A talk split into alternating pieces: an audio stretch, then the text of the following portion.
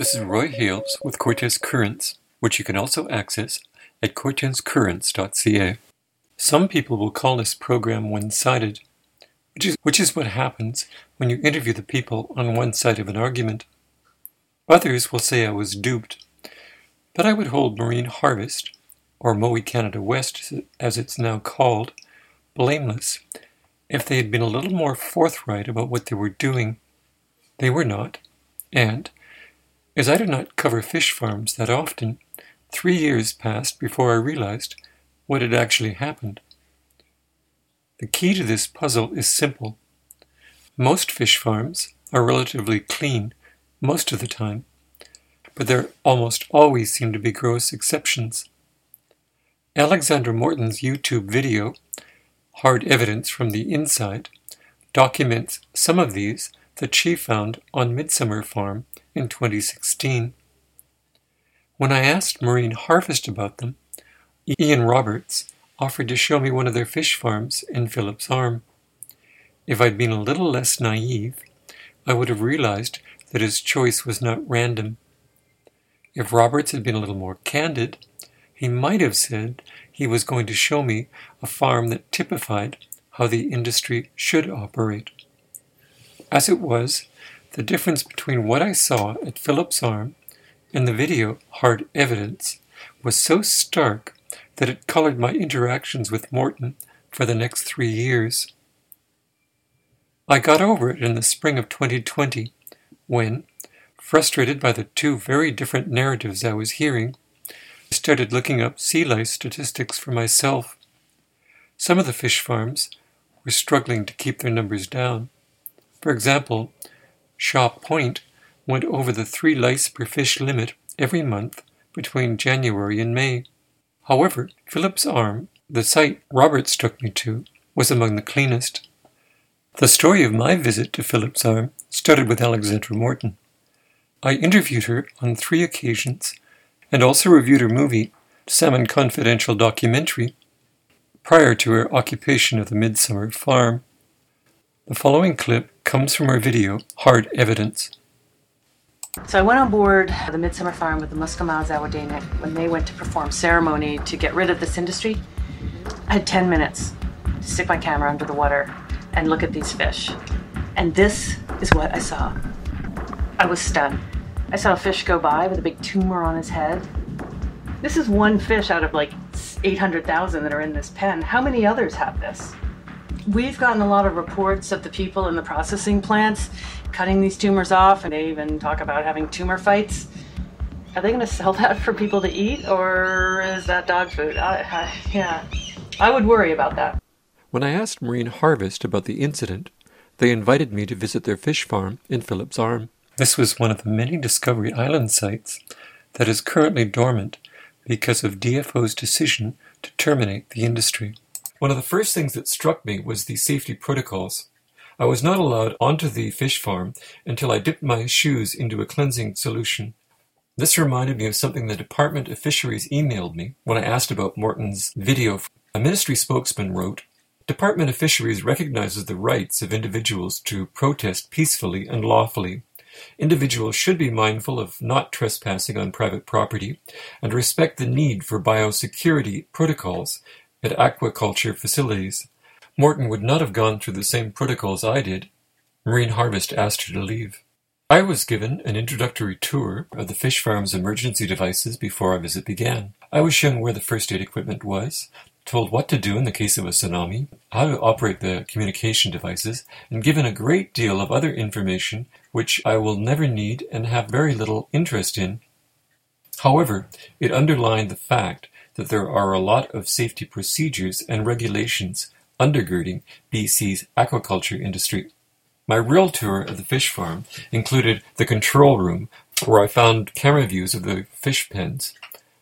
After I started to take pictures, Marine Harvest offered to let me direct their cameras, and they took some snapshots for me. This allowed me to check some of the observations from Morton's video. While it seemed logical at the time, it was like declaring someone cancer free because you don't find the disease in one of his neighbors. She said, I was surprised at the number of fish that were behaving sickly They were so sluggish, they were lying against the camera, lying against the side of the net. And uh, one of the viruses I'm studying, Piscine reovirus, is associated with a disease called heart and skeletal muscle inflammation. It actually damages the salmon's hearts so that they become so weak they can barely move. And in the scientific literature, it says that the fish line up on the net with their faces towards the net. And that's what they were doing in every single pen. There were fish that were so emaciated, they no longer looked like salmon. They were heads, tiny, skinny bodies. Again, this is one of the symptoms of heart and skeletal muscle inflammation. This is taken from my 2016 broadcast. I do not remember seeing any emaciated salmon in the camera views from Phillips Arm. I'm not saying there weren't any, just that I didn't see them. Nor were the fish I saw looking towards the net. They were swimming past it. You can see some of the images I saw in the written version of this article. I'm not disputing the photos that Morton took, but I do wonder how representative they are of fish farms. Morton said the fish were so weak and sluggish they could barely move. That's not what I could see. I interviewed three people at the fish farm. One of the background noises you can hear in those interviews is the ping of a light drizzle on my recorder. The louder sound, which persists throughout all three interviews, is from splashes as fish kept jumping.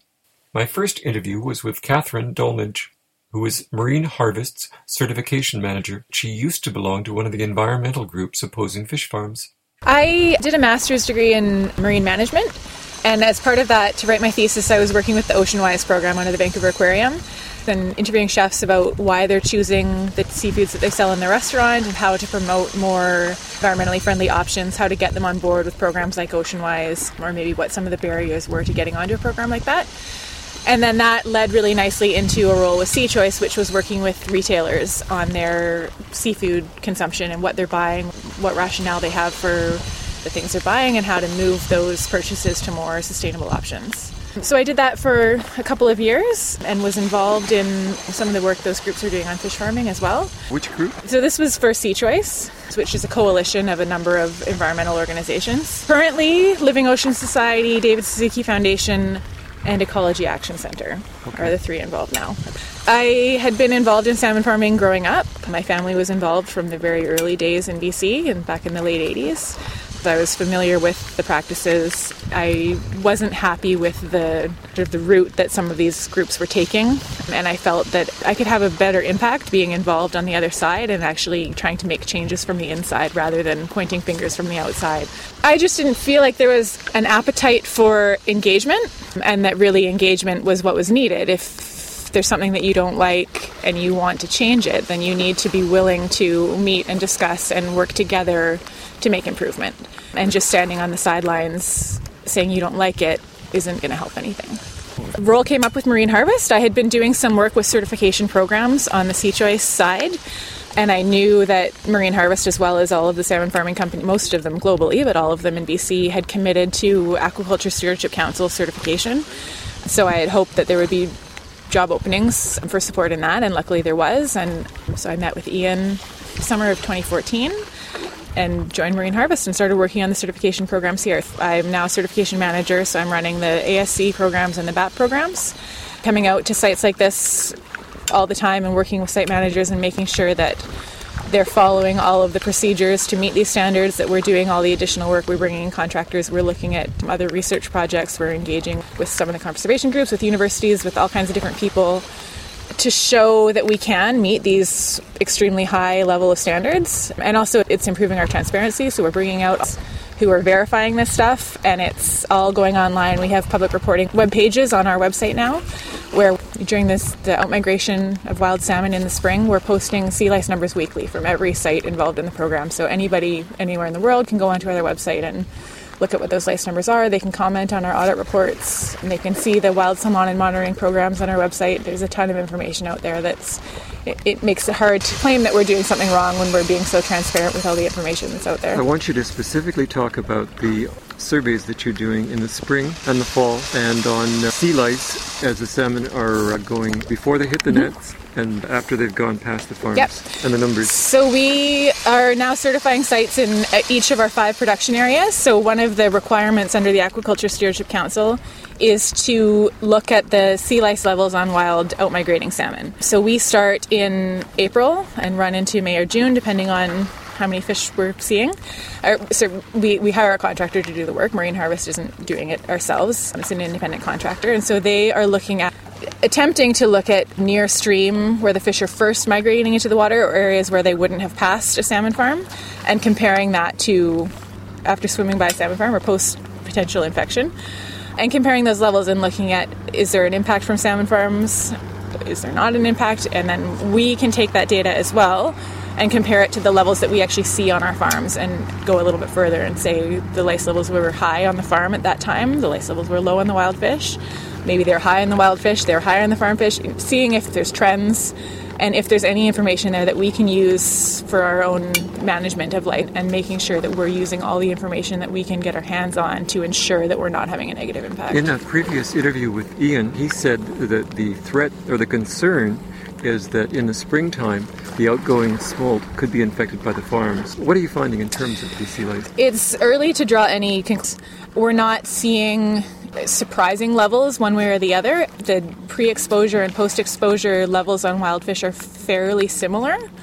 So we can't say conclusively that the farms are or are not having an impact. Another concern I've heard is about the amount of excrement mm-hmm. going from the fish farms into the ocean. Do you want to make any comments about that? Sure. So we, before we put a site in anywhere, there's a huge amount of environmental information that we're looking at. The flow of water using current meters to determine how quickly the water is moving, how much turnover there is in the water, how deep the site is, what the seafloor looks like, what the contouring looks like. And then we can use all of that information to create a model to predict what the potential impact will be. And then when a site is reaching their peak biomass, we're, we're having biologists come out and take samples of the seafloor to look at that impact and make sure that we're not exceeding what we predicted. And we're also regulated to a very strict threshold. So if we are above that, we can't put our fish back in the water. Once those fish are harvested out, we can't restock the site until we're meeting those guidelines again. So it's very strictly managed that we can't have more than a minimal impact on the benthic environment. You also leave some sites uh, fallow. So generally, depending on the site and the production plans, a site might be fallow for three months, it might be fallow for a year and a half. So in that time, it gives the benthic environment a little bit of time to recuperate and make sure that any environmental impact that has been seen is remediated before the fish go back in the water. How many sites do you have right now, and how many are actually in operation, and how many are fallow? We have about 30 active sites at the moment and about 10 fallow, and then that'll shift over time a little bit back and forth. In terms of area, if you were to take all of your fish farms and compact them into a small area, how much of the coastline would it occupy? It's under a square kilometer would be impacted. This is the total area of all the salmon farms, Marine Harvest and the other companies in BC combined. In terms of the incoming migration and the interaction between wild salmon and farmed fish, do you see any evidences infection either way? Yeah, we do see an increase on lice numbers on our fish, and the wild salmon are coming back to the rivers. They've had a couple of years in the ocean, depending on the species, to be infected by lice. And generally, the size of fish, they don't have negative health impacts at that at that time. So these wild fish are coming back with lice infection, and we do see the numbers on our farm increase.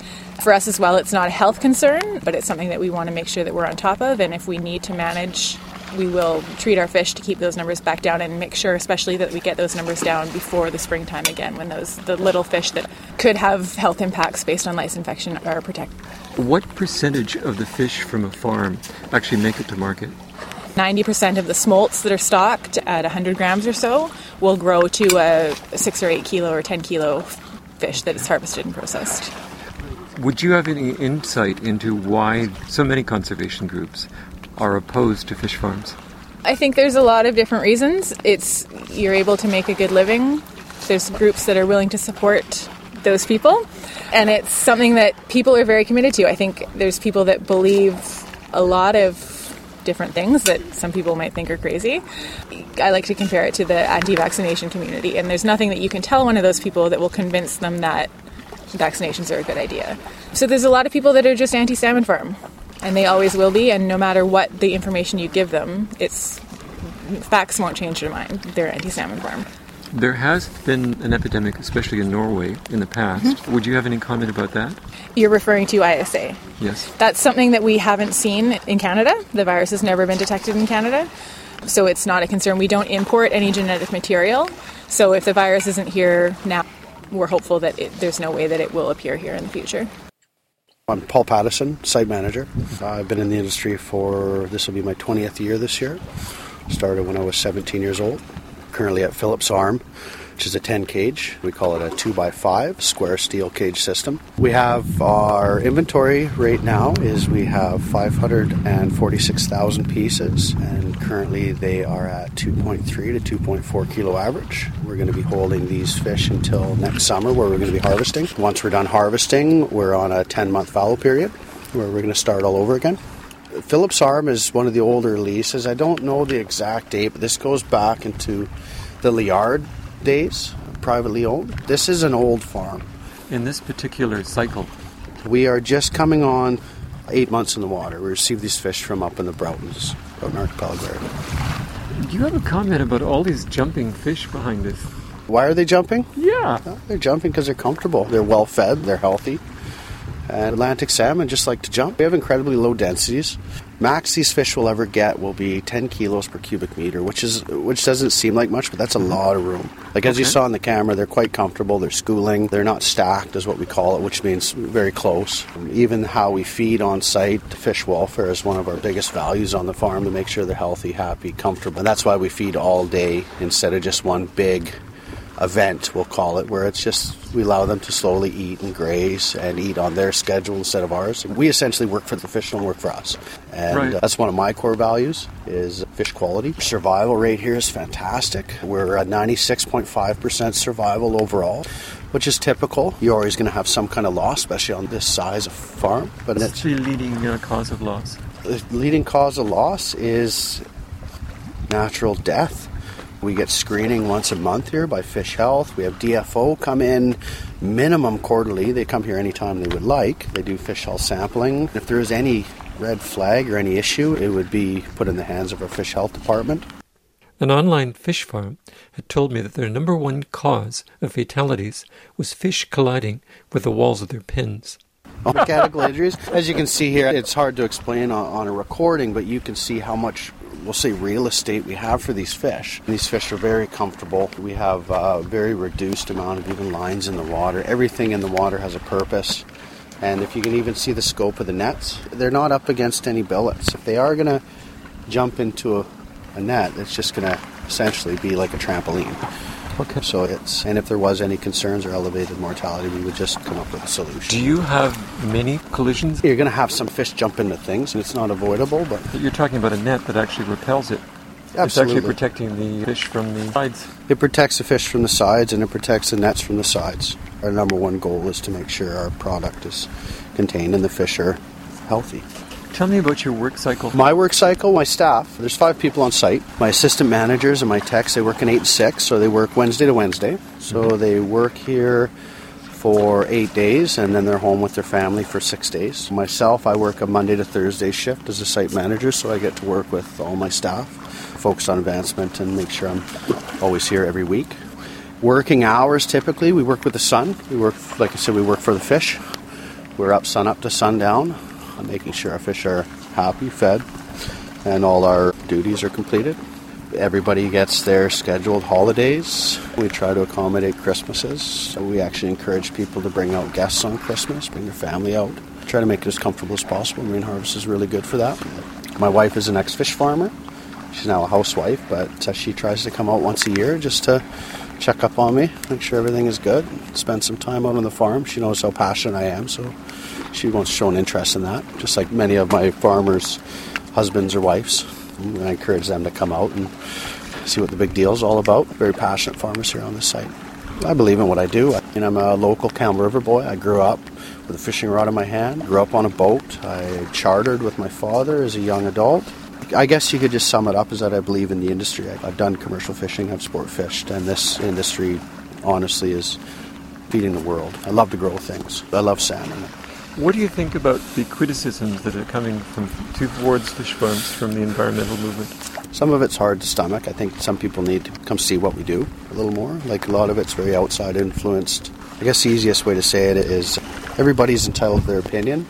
The only thing that really bothers me is when it becomes poor education or they're misinformed on truly how this industry runs. I can tell you exactly how many fish I have here, what size they are, what my bottoms like, my staff's favorite activity is. We're like a family out here, and we treat this like a farm. We're farmers. I delved into this matter further during my interview with Ian Roberts, the Communications Director for Marine Harvest Canada. I think if you know anything about a subject, that the media likes to highlight controversy, likes to highlight the negative.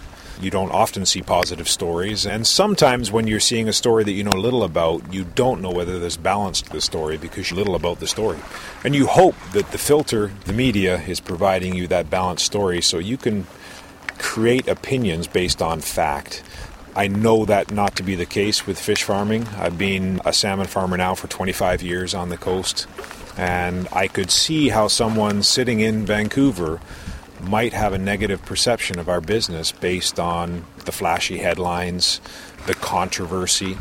But I think looking at the global perspective, there is a strong case for fish farming. When you look at the conservation aspect, the food providing aspect, and the economic aspect. And thinking about where the economics happens, it happens in coastal regions that have been hard hit by downturn in other resource industries here in BC. So it's an important economic driver. I find that the reporting in British Columbia specifically gives quite a voice to a minority that doesn't necessarily represent the balance of the conversation in the world around fish farming which is unfortunate. And we have to take that responsibility on ourselves. I think we have a responsibility to communicate what we do. We have a responsibility to communicate our challenges and what we do as a response to those challenges. And I think we've done poorly over the last 20 years. I think we've let some voices run the conversation. Media has been happy to pick up that side of the conversation. And I think now you're starting to see salmon farmers speak up for themselves because we've been doing it for 30 years. This is not new. We've been doing it well for 30 years, and we've learned a lot along the way. And we certainly, in my 25 years, do it exceptionally well compared to how we started 25 years ago. So it's a good news story, and good news stories are hard to sell as headlines. That's just the world we live in. What has the conservation movement brought to the table that's good and where do you think they've gone overboard? Yeah, it's a great question. I got into schooling in aquaculture in the late 80s because I am and was a conservationist. I wanted to do something different. I saw what was happening with our fish stocks around the world, and I was very active. In fact, my background was culturing tropical fish. And the reason why I was breeding tropical fish is because there was no more tropical fish to take from the wild that could supply the demand for tropical and marine fish in aquariums. So I chose to breed fish, and I liken that very much to breeding fish and culturing fish for food, not just ornamental fish. That's how I got interested in the business. I was a conservationist, and I'll echo a concern that I had in school that I heard quickly when I started fish farming, and that was around fish feed is it smart to be feeding fish to fish? And is it a wise use of our resources? And I'll admit, when I first started, our, feed diet was probably comprised of about 50% fish meal. And if you do the math, you realize that you were feeding more fish to raise less fish which you could argue is probably not wise use of the resources. So, for the past 25 years, fish farmers and feed companies have looked for alternate proteins to that fish source. And today, our marine ingredients, our fish meal, is about 10 to 15 percent. When you do the math, you're feeding less fish to produce more fish. So now we're a net producer of fish. That's a huge gain that many people probably don't know about because we were busy doing the science, we weren't busy doing the communication. But conservationists at that time raised the concern, and because of that, and because it's the right thing to do, fish farmers and feed companies reacted, and we are where we are today. But there are times when I notice that opinions are being formed that aren't based on fact.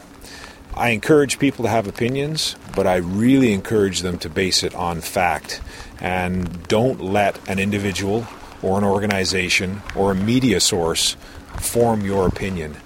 You really need to go and make sure that you're critically thinking about the pros and cons. Everything we do has an impact. You just have to be sure that impact isn't greater than the benefit.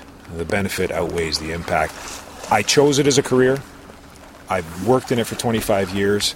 I'm very comfortable with the fact that the benefit outweighs that impact. We still have challenges and we'll have to make changes. That's why we're doing this certification program to make sure that all of our sites achieve the best we can today. But the technology we use to ensure that these fish are comfortable, these fish are healthy, these fish are well fed, and we're being as efficient as we can by raising them. And that's improved every year. It's improved in the ocean sites, it's improved in our freshwater sites, and I think the best way for me to act as a conservationist is being on the inside because I can actually be a part of these changes instead of just criticizing on the outside but really not coming up with any solutions. Why are these fish jumping again? Actually, I'm going to answer that the opposite way. If they weren't jumping, we would be concerned. If they weren't jumping, they might be stressed out because perhaps there's a predator in the area or perhaps there's plankton in the water or the temperature is too warm. So when they're jumping, it's a good sign. And actually, the Latin name for mm-hmm. the Atlantic salmon is Salmo salar, which means jumping fish, so it's nothing new. This visit overshadowed the way I perceived Alexandra Morton for the next three years. It wasn't until I looked into the sea lice statistics myself that I realized what now seems to be blatantly obvious truth. Some fish farms have serious problems with sea lice have to undergo repeated treatments and still exceed the accepted limit. Phillips Arm was not one of them. Their lice count did not even come close to the limit. Is it surprising that there weren't any of the deformities or peculiar fish behavior that Morton documented in the Broughton Archipelago? Alexandra Morton filmed a number of eel like salmon in hard evidence, but there have been no subsequent reports. This raises a number of troubling questions. 1. Why was Morton the only one to report them? 2. How widespread were they? 3. Are there still deformed fish, like those Morton documented in 2016, inside fish farms? 4. What does the absence of any reports in 2016 or more recently say about the fish farm industry's credibility? As for the rest of what you heard from my visit to Phillips Arm, Remember, this is one side of an argument. You need to listen to both sides. This is Roy Hales with Cortes Currents. Goodbye.